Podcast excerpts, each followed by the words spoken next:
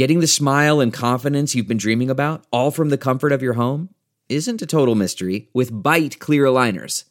Just don't be surprised if all your friends start asking, What's your secret? Begin by ordering your at home impression kit today for only $14.95. Byte clear aligners are doctor directed and delivered to your door. Treatment costs thousands less than braces, plus, they offer flexible financing, accept eligible insurance, and you can pay with your HSA FSA. Get 80% off your impression kit when you use code WONDERY at Byte.com. That's B-Y-T-E dot com. Start your confidence journey today with Byte. Delve into the shadows of the mind with Sleeping Dogs, a gripping murder mystery starring Academy Award winner Russell Crowe. Now available on digital. Crowe portrays an ex homicide detective unraveling a brutal murder he can't recall. Uncovering secrets from his past, he learns a chilling truth. It's best to let sleeping dogs lie. Visit sleepingdogsmovie.com slash Wondery to watch Sleeping Dogs, now on digital. That's sleepingdogsmovie.com slash Wondery. This episode is sponsored by EY and Brave.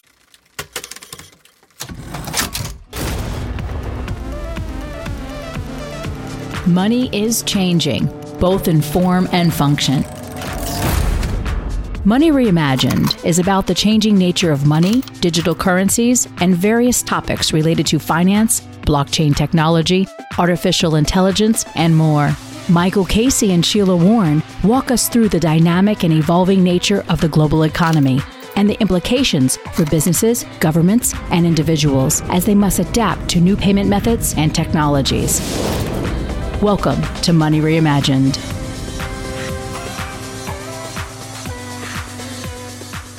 All right, hello and welcome to Money Reimagined. I'm Michael Casey, as always, not always, but most of the time, here with my wonderful co host, Sheila Warren. Today, we're going to be talking about finally, Sheila, uh, stop talking about regulation of crypto and war on crypto and Operation Choke Point or not Operation Choke Point and whether it's Sam Bankman Fried's fault or anyone else's fault and finally start talking about something else AI, artificial intelligence, which is not exactly a tiny topic yeah. at the moment either. But of also fraught with some sort of very negative uh, connotations, although I don't necessarily share all of that. I think there's all sorts of interesting things happening in the space that we should be embracing. But of course, there is a very, very, I think, interesting intersection between AI and crypto. And a lot of people now are starting to realize that this is a conversation that really needs to move forward, that there are various use cases, I think, for blockchain and crypto technology to be helpful and complementary to, to AI. But the context, in some respects, for this conversation, I think, let's start with this uh, rather terrifying open letter that it was an op-ed, really, that Eliezer Yudkowsky, who is known as really the pioneer, the founding father of the field of artificial general intelligence, right? This idea that an AI not only sort of takes on its own life as an intelligent being almost, and you know, he was responding to an open letter that had been published by, you know, I think something like 3,000 different supposed experts in the field of AI, including Elon Musk, interestingly, uh, calling for a sort of an immediate six month sort of moratorium on the development of AI systems that would be more powerful than the current standard of GPT 4. The argument being that this is really dangerous stuff. If we don't properly manage it, it you know could just take on a life of its own and do harm to humanity. Yudkowsky made the case that that's not enough. He said, look, that's the only way to stop this is to shut it all down. And he went so far as to suggest that like military operations should be brought into, you know, blow up labs and things. And sort of also said that, like, you know, even in the event of there being some potential risk of nuclear confrontation, nuclear states should understand that that is this is the priority over that particular risk, which is just kind of a little bit extreme in my view. He came out with this line saying that many researchers steeped in these issues, including myself, expect that the most likely result of building a superhumanly smart AI under anything remotely like the current circumstances is that literally everyone on Earth will die. So uh, I mean, so many thoughts. Okay, so so let's just draw some connective threads. I know you're trying to distance us from uh, conversations of the past, but they all connect, right? So the the general AGI conundrum slash drama is something that is is core to the effective altruism movement. EA being, of course, Sam Bankman-Fried's raison d'etre and his excuse for all of his sociopathic behavior. Speaking of mm-hmm. sociopaths, I will say, observing, strictly observing here in Silicon Valley, as I tend to do, as we see an exodus of sociopaths from crypto, well, they're going somewhere, friends. and they're going where the money is. And where might the money be? The money is in AI. So we are seeing an exodus, a transference of sociopathy from the crypto space, which, you know, yay, but over to AI. Boo. You know, I would argue that the AI problem and having people with nefarious motives, or, you know, maybe just not even nefarious, but just not necessarily humanity oriented, you know, motives in AI is worse for us as a planet and society than than having them in crypto. But like I say, you know, they're all going to flock somewhere, and that seems to be this gold rush. So all of that being said as context, you know, there definitely is, there are alarm bells to ring here. I think what got so much attention from this particular consciousness raising exercise, if you'll put it, right? Always effective in that right? regard. You got to give him that. The sheer drama of it all, right? The idea, again, we talk about drama a lot in the show, but just the idea of like saying that, you know, comparing this to like a nuclear strike and all, all this kind of just this language, this this rhetorical flourish is very, I think, very challenged. Uh, I would say. But there's, there's something to be said for kind of the kernel of truth within all of this, which is, you know, we do see a unbelievably rapid. We talk about how fast crypto moves and how fast blockchain technology innovation moves all the time, right? And we know that is true. AI moves even faster. And part of the reason, it's one of those things that, again, it moves very, very slow and extremely fast. So for the last five years, all I've been hearing in the valley is AI, AI, AI, AI. You know, we're going to have all the AGI, this, that. And now, I mean, the, just the piece of going from Chat GPT 3 to 4, for example, and not just that, but the differences between 4 and 3 are not just like version 1 and 1.1, right? And it's like it's like a generation has grown up in this time. That's what it is. It's exponential. That's what happens when you, you know. That's right. It's exponential. And so the advent of AGI doesn't seem as crazy as it sounded a couple years ago. But all of that bearing in mind, there have been a lot of folks, including all of these EA folks, who've been paying attention to this for a long time. So, little known fact. When I took the job at the forum, there was another job I was up for, which was working with a company that was all effective, founded on a philosophy of effective altruism. So I, I kind of did a deep dive there at the time, learned a lot about mm. it. And the main thing they said was the number one thing we need to focus on two things. One was pandemic prevention, and one was AI, the singularity. It's going to kill us. Those two things are going to kill us. And so all this funding, all this money, they were trying to find yeah. ways. I decided that was not for me but it's been going on for a while. I mean, that was now six, seven years ago. So to see this come to fruition and some of this stuff become real is there is an element of alarm there that I think is is realistic, even if the rhetoric around it's a bit yeah. absurd. Yeah, I wouldn't want to dismiss the idea that AI could really do great harm. Like I think we need to be very yeah. conscious of that, and I think I think it's it's clear we've we've seen some of the things that goes rogue here and there that suggest like this. You know, it, it, it's very it's conceivable now, and that and that is important. Look, I think the thing that's that I just want to position, I think this is where we'll, you know, we'll segue to our guest in a moment. And I think it's very relevant to, if not crypto solutions, certainly the mindset of crypto, is that you have this risky situation right now where essentially one company, I mean, there's a couple others, but the one that is dominating this, by the way, it was a not for profit and now it's a for profit. I'm talking about yep. OpenAI, of course, is now out there saying also like joining this this call to slow things down and therefore regulate us and so doing, creating itself as the standard and therefore building a system of regulatory capture. So you have this really sort of scary situation by ringing the alarm bells, sort of encouraging, not particularly, we know this, very well informed legislators to step in and say, hey, we need to do this. Let's listen to Sam Altman and sort of regulate this yeah. thing. And all of a sudden you have a monopolizing control of this existing AI. And also, like, if we freeze this now, do we really think that the North Koreans and the you know Chinese are also going to abide by yeah, the, the yeah. moratorium, right? So to me, the only way to fight this is to sort of somehow continue with this innovation. And then the question becomes under what framework, right? How do we establish in a decentralized world, because whether we like it or not, the data pool from which AI is drawing it from ain't controlled by anybody. It's a international internet borderless based decentralized data pool. How are we going to manage the access to the training of and the development of the, the machine learning that happens around all of that decentralized yeah. data pool, right? Yeah, I agree with you.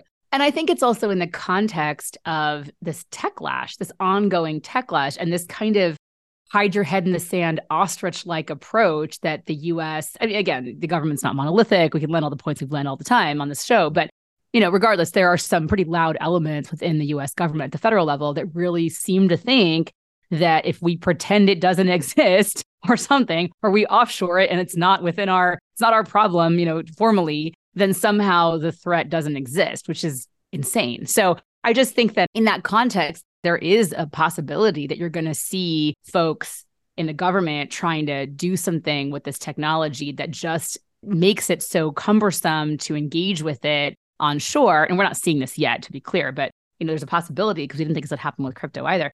It becomes so cumbersome to engage with it on shore that people offshore just start moving things offshore and start taking that talent in other places where you don't have any kind of structure around it and things move even faster. And that's actually lauded and celebrated. That is the connection between the crypto story that we've been banging up the last couple of weeks. That's right. It's all tied to techlash at the end of the day. And this, because if you, you know, you you shut the operation of crypto down here, then you are shutting your chance to deal with some of these solutions. And you're also sort of taking a very closed-minded approach to innovation by, yeah. by being so sort of hard line, whereas really the solution I think has to be open source. On that note, though, let's bring in somebody who indeed does straddle these two worlds.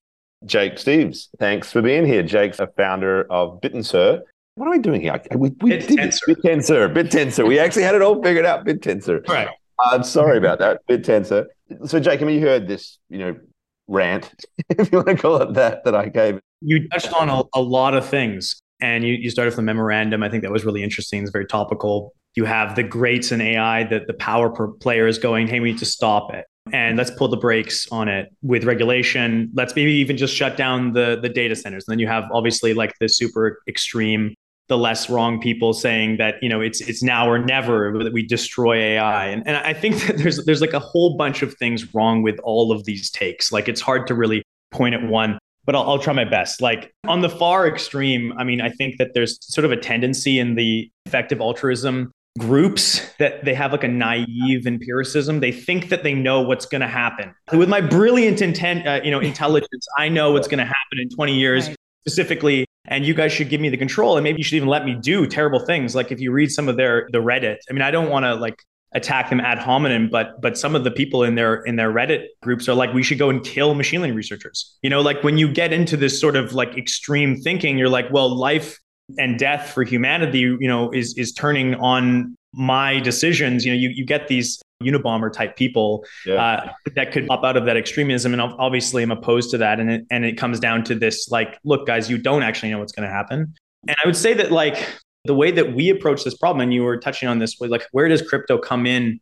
from an ethical perspective from an intellectual perspective it's that you know we have invented new forms of ownership with digital currencies We've invented new forms of trust, uh, censorship resistance. Uh, we, we have the most liquid technology for ownership that we've ever had as a humanity. And we can ask questions like who owns it? And we can define structures of ownership around technologies in ways that we've never been able to do before. And I think that that's where like the principled solution to these questions, these far out questions about what AI is going to do to humanity can be answered is like who owns it?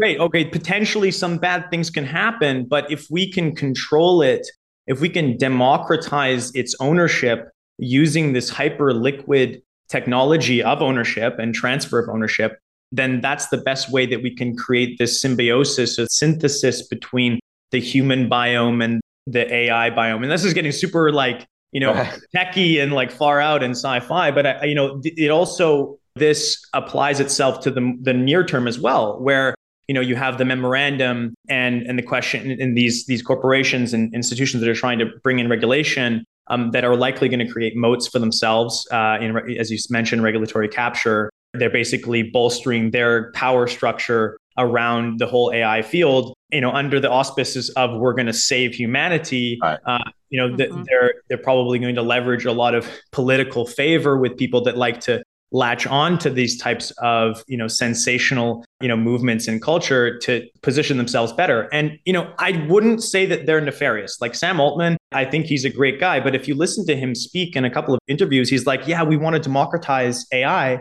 we just don't know how to do it Yeah. We just don't know how to do it. So we tried this organizational structure, but it's now it's turned out to be a, a closed system, a closed corporation. It's not an open open ownership thing. It's it's ivory tower solutions to um, technological innovation problems. Like let's let's just we'll hold on to the power here, and then we'll you know say what's good. The, the benevolent dictator. Uh, benevolent of. dictator, exactly. And I know what we are as a company is we're saying let's build open ownership uh, companies around. Let's build one network mm-hmm. ownership, so you can take a piece, you can contribute, you can own it, and then let's let the people decide. Really, like okay, so if we all had a piece of this, then this thing is not going to come back and hurt us because at the end of the day, it the fundamental currency of the AI, the fundamental ownership part is you know in your wallet. That's where like you know we think you know philosophically that's our opinion on on the field why don't you break down for us then, you know, in the basic sort of high level position what what BitTensor is is doing then? Yeah. How does, you know, so it's an ownership, it's a collective ownership type of model, but how? What is what is what is the token mechanism and, and the like in that? Funny, we didn't actually build the system to solve this ownership problem. That sort of arose from the nature of, of the system itself. When you read the white paper, that I didn't write that came from, you know, and other individuals in the community. It says, hey, we can actually incentivize the production of AI better using digital currencies. And so that's got nothing to do with like ethics around ownership. That's got everything to do with let's actually create AI. So it's it's like a, not about let's try to wield AI so much as it let's try to push it forward. Let's try to drive it into the future. And the core thesis in that paper, as I understand it, is really hey, if you look at the largest computing substrates in the world. They are actually in the cryptosphere. Ethereum and Bitcoin are the largest supercomputers in the world, measured in hashes in those in those networks. For good or ill, whether or not you, you position yourself on either side of the POW debate, they are megastructures. They are the largest computing megastructures that humanity has ever created. And they're hundreds of times larger than the data warehouses of companies like Google, which is insane to think, right? And that's all driven by building uh, very aligned incentive mechanisms for a digital commodity. So in the in the case of Bitcoin, right, one way to think about it in inverse is it's a network market for hashing power. And that's created this supercomputer. And, and AI is also a computing problem. It's a digital commodity in and of itself, whether you represent that in terms of the weights or, or the data or the intersection of weights and data and the compute, you are producing something that has value and is a digital thing. So the core premise in BitTensor is that we can build digital markets around machine intelligence, specifically around intelligence, and use incentives to pull it into this network that is co-owned by the individuals who own the token let's get very specific. We we have basically a, a blockchain. Uh, that blockchain has a mechanism in it that rewards uh, computers for producing uh, outputs that are useful in a machine learning sense. So we built our first network around embeddings. To the layman, an embedding is is a mathematical representation of of data that is very useful for computers to do artificial intelligence. Like a, a, a, a good example, if you look at like say, a company like OpenAI, they'll be like, "Hey, this is our embedding API." You can query GPT-4 and you can get its embeddings, which is the last layer of its neural network that encodes the meaning of the sentence that you've sent it. And that is really useful for machine learning models because they can actually read that numerical representation and use it for input to themselves for various reasons uh, doing classification consensus you know sentiment analysis that's an example but actually you know the field is is moving very quickly as you guys know and you, you talked about it in the initial preamble it's like things are changing so fast and you know now the digital commodity that is most valuable to AIs are the outputs of other machine learning models. And this mm. this is, you know, what you know has recently happened with ChatGPT is a very good example. So, you know, OpenAI completely zero to one the field, changed mm. us forever as a as a species by really just implementing the research they re- released a year before around Instruct GPT, Instruct GPT, where they use reinforcement learning to fine tune large language models so that they were very good at, at doing, you know, answering via completion.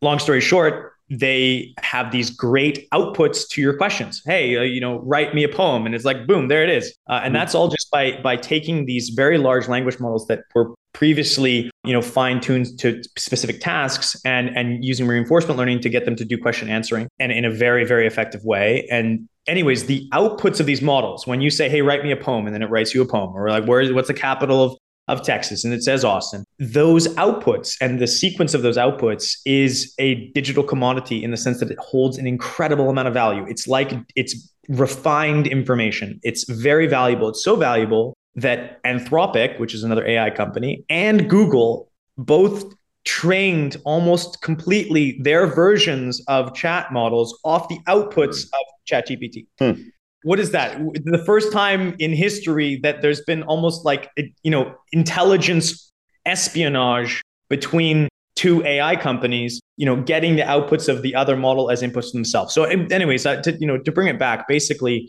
there are these digital commodities that you could call them intelligence in a bit of a hand wavy sense. And you know, BitTensor, what we do is we're building markets around these digital commodities because we can we can basically incentivize them into production in the same way that hashes are incentivized in Bitcoin. And that allows us to scale using that amazing quality of the internet and open ownership systems that we can get very, very large. So we are trying to overtake OpenAI, we're trying to overtake Google, and we're trying to do it inside the cryptosphere by unifying these technologies. And that's that's basically what we are. Wow. So you know, a lot of the so so interesting. but A lot of the concern around this fundamental around AI, I mean, fundamentally comes back to governance, right? Which yeah. is which is what you're talking about. If only there were an industry segment that had been spending a lot of time, you know, reinventing democracy and thinking about, you know, governance, right? But uh, the open AI thing, right, Michael, that you cited, the challenge around them being uh, open and now going private, all of that is a governance question. It's it's this idea of who has the keys to the kingdom, not keys in our sense in the crypto world, but you know who who is the one calling the shots, making decisions. How much power are we giving a corporation or private citizens? Uh, and is that is that power better off being held in a more democratic model, whether through a literal democratic process uh, with elected officials, all that kind of thing, or whether through just a decentralized form of governance, like we talk about all the time in, in the crypto ecosystem. And what I love about what you're talking about is ways of kind of meshing these governance mechanisms, you know, into this and saying maybe the challenge of governance is less scary if we actually have more insight into the inputs and we kind of have a sense of how some of this is actually happening and what's going down. So we've taken kind of the black box of AI and we've said at least we can to some extent make transparent or share you know as much as we can of the process. And then maybe there's a more like I, I don't want to call it auditability there's kind of more of this accountability type of function. Yeah so comment on that. That's really interesting. And th- this was the i think that the this was the original thesis of openai. They were like okay we don't know how to make it open ownership but let's just release the we'll release the research and that will be the way that we make it open and so people can like evaluate us based on what we've done. And that's really beautiful. And i'm really glad that the research aspect of ai is you know committed to this openness. But what we've seen over the last year and, and even going back farther is that these ai companies are realizing that the thing that they're producing is very valuable and very expensive to make. And that makes it so that they don't really want to share their the, too much of what they're doing because there's not really any incentive to do that. And we're seeing the closing down of the industry in some sense because people are are fighting against these corporations which if they can close source it they're going to make more money and it's just common for people to you know go with markets uh, in that regard so unless we understand internally the incentives that are governing the ai industry and we're not naive and, and overly idealistic about uh, you know how this the system is going to um, evolve over time, we're going to get stuck. We're going to we're going to end up in a situation where there's regulations that around moats and corporations which don't open source the real juicy stuff like they said they were going to do. Because frankly, OpenAI needs to pay back Microsoft and their yeah. investors, and so does every other company that raises in a traditional sense. They're going to need to pay back those investors if you look at the way that the incentives are designed, you can kind of see where the system is going to go. And with cryptocurrencies, you can like invert incentives. You can like redefine them entirely. And and I think that maybe we don't have the best solution to incentives. All but I definitely believe that for sure the the best mechanism for incentivizing intelligence is going to come out of the most liquid form of ownership and incentivization that we have, which is around digital currencies. It's it's a fascinating time to see what's what's going on.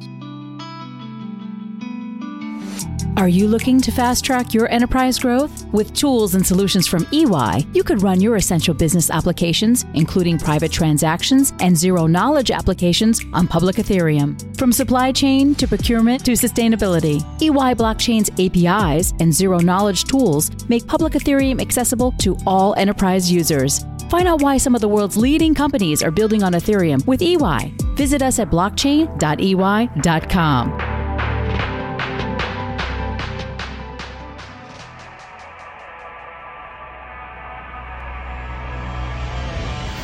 With Brave Wallet, you can securely manage your crypto across 100 chains, including Ethereum, L2s, Solana, and more. Buy, send, hold, and swap crypto and NFTs, all right in your browser. No extensions required. Download the Brave browser today to get started at brave.com forward slash wallet.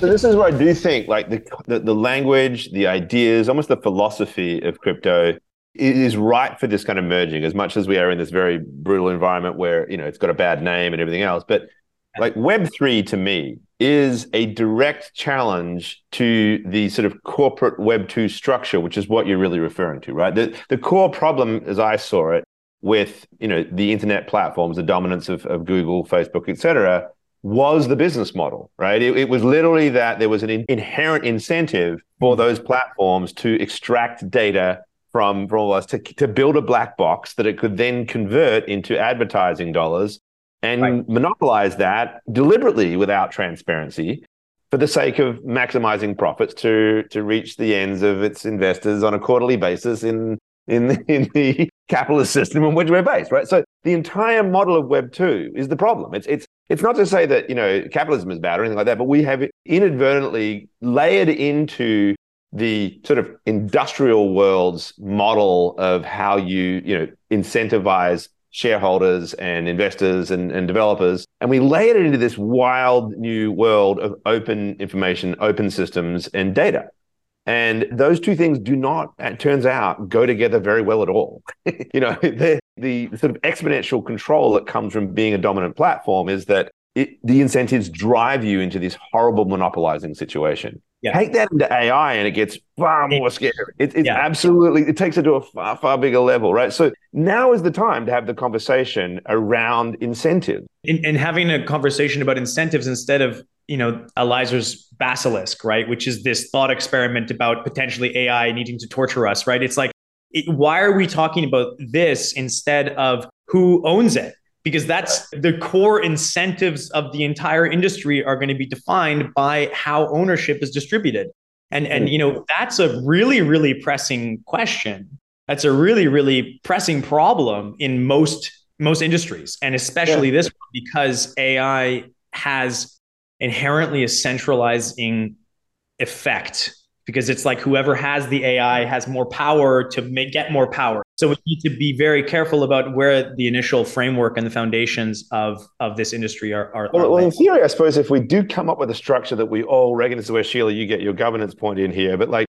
we do have a governance model that we recognize as sufficiently recognizing the interests of the collective as opposed to the individual centralized entity, that in theory, it wouldn't kill us. If the starting problem here is how are the models being incentivized, then something that is like in the common interest you know, again, this is, but it yeah, seems to I me, mean, I'd like to, I want to find out, like, can we actually fix this problem though? Like, can we so, actually build something that doesn't itself lead to a doomsday machine anyway? Well, there's two things, right? So, so as you said earlier, it's not that the problem's capitalism, but it's not that the problem's not capitalism. I mean, I think we can call out capitalism as being a huge issue here. I mean, Just every time I say capitalism is a problem, I, I, get I get hordes of Twitter people coming at me like I'm. Yeah, that's what mute's for. Mute and block. Mute and block, my friend. Mute and block. I know.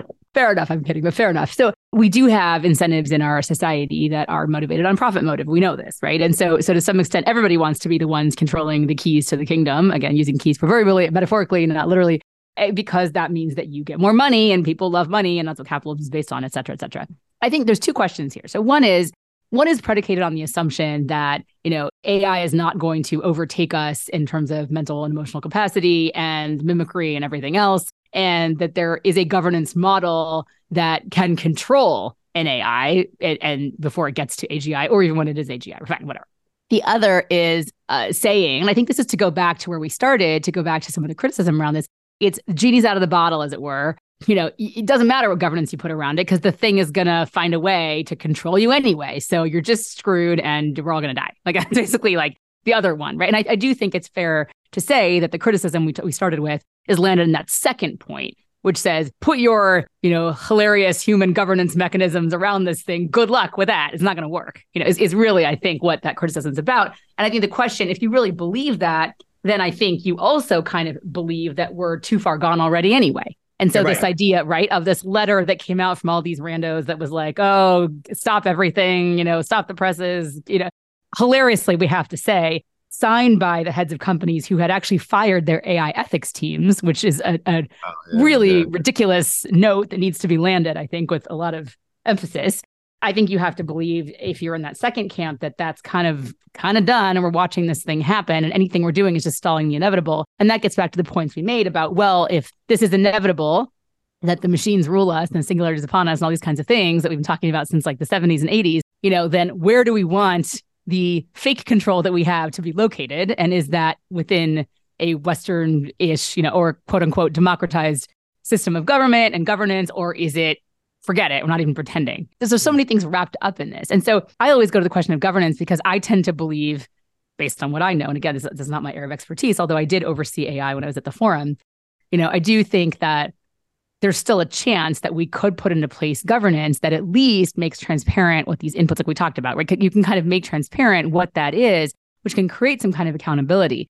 Which is not to say that if you really achieved escape velocity, you could shut things off. That's not really a concept, but we could at least be more mindful about what it is that we are, how we are training these systems and what we are training them to do and who we're allowing to have access to train the models, which I think is a really important question. Because again, to get back to kind of the capitalism argument, you know, we have a broader societal issue, which is in our capitalist society, we have, as we talked about on the show many times, we do tend to empower a certain demographic of individual personality, etc. The charming sociopaths, right, are there for a reason, right? And they they thrive for a reason because in our hero worshiping wonderkind, you know, celebrating society, that's what we do. And so if those are the folks who are building out these systems, that's not a good thing. Not a good thing for all the rest of us. Yeah. Jake, maybe describe what your community looks like right now, you know, how they're working together, what opportunities, challenges they're they facing, you know, and is it growing? Just give us a bit of a picture of, of what the, the, the BitTensor network looks like at the moment. Well, that's a really interesting question. And I think that there's two ways to answer that. One is just to describe who's there. And then another question is who succeeds in it. And mm. that's because, one is like, okay, of course, we're in a Web3 ecosystem um, so we're going to have a lot of basement dweller people, real weird people out there. You're going to have uh, hackers, scammers. You're going to have, you know, uh, um, basically you just have people because in a in a completely open system, it's just whoever wants to come. It's mm-hmm. like you want to join, like join our Discord, and mine, can right, and can.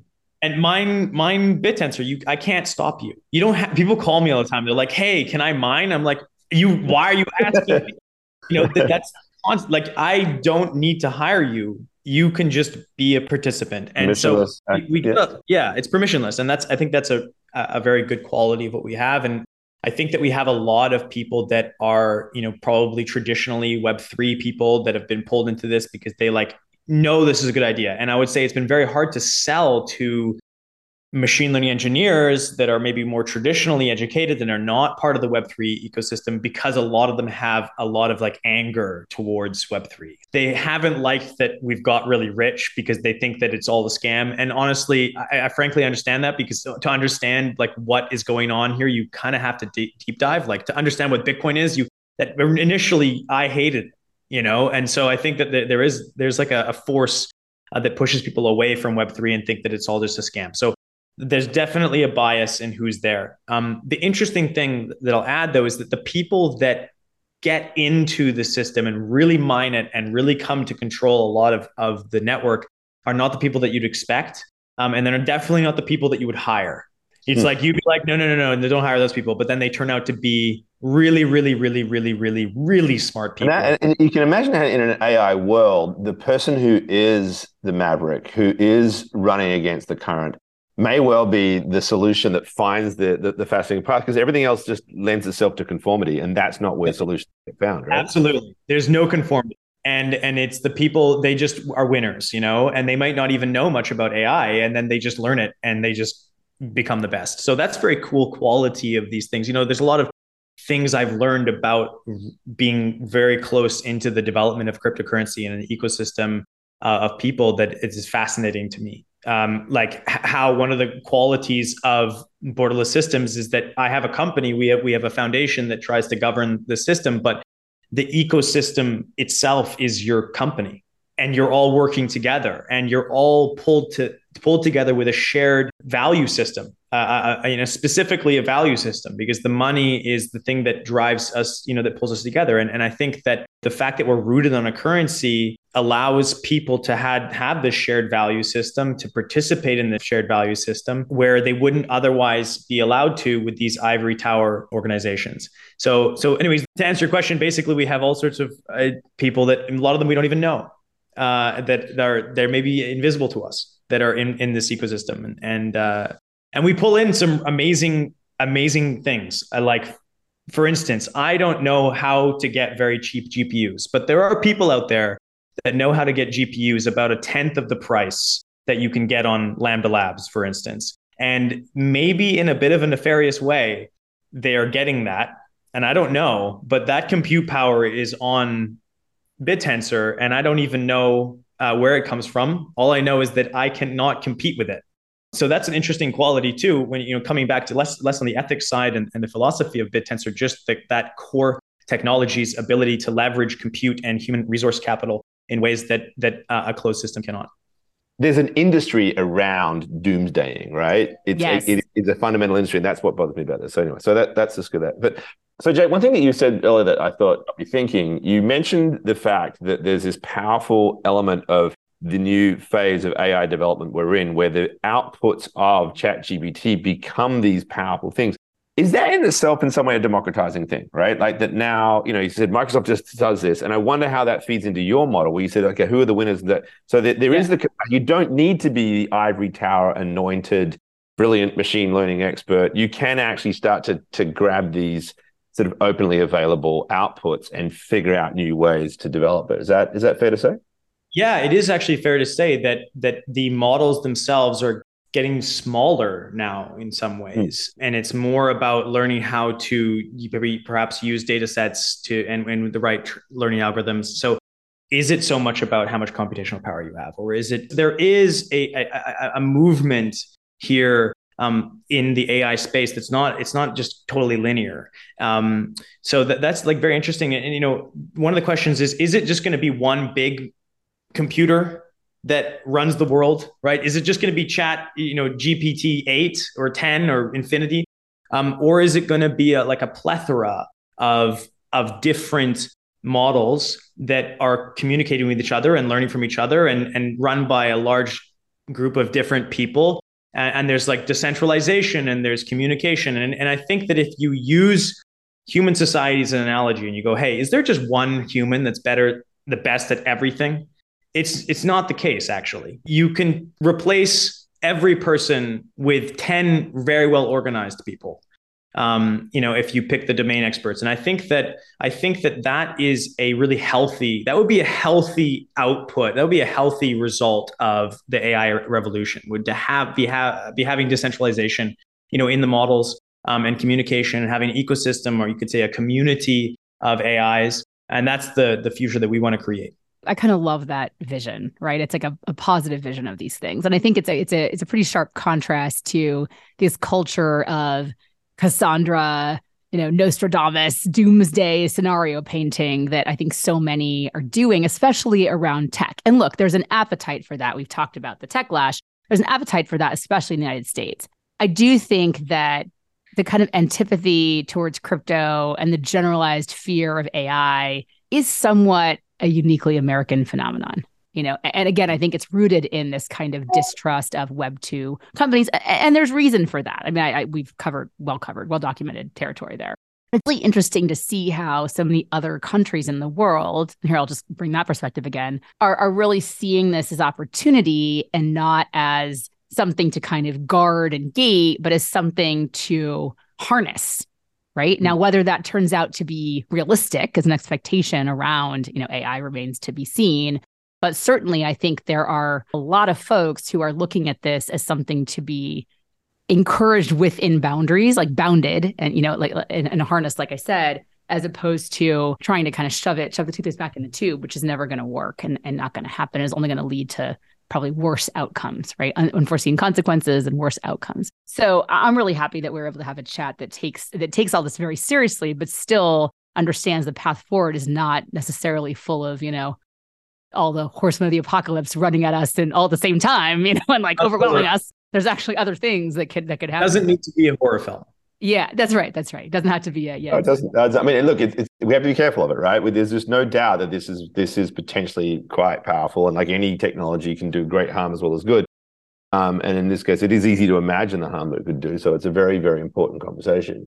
Uh, but you know, I, I I do think that like I mean, what you were saying, Sheila, makes me think of like this being a function of late stage imperialism, right? I mean, you, you yeah. naturally veer towards protecting the status quo if you're if you're the most powerful, you know, of them all, right? That's what you do. That's that's the protective nature of any monopoly or any any hegemony. So it's going to be natural that other places, other countries, other other players in this are going to start to sort of see it as a thing to harness rather than to protect or attack. What's really interesting about crypto as a framework, though, is it steps outside of those traditional entity boundaries. It's neither a company nor is it a country. Um, you know, and Jake, you described this network of people.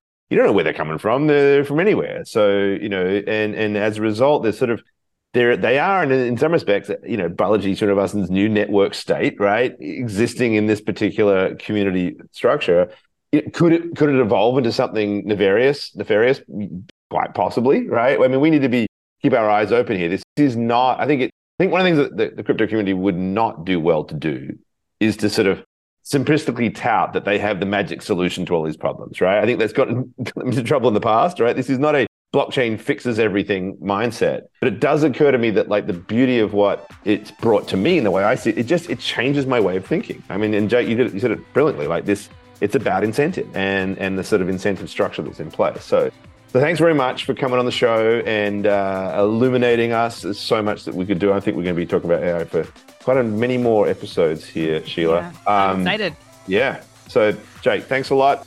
Great thank conversation. You, uh, good luck with everything. Uh, thank you all for listening. Do come back again next week for another edition of Money Reimagined. That's all for now. Bye bye.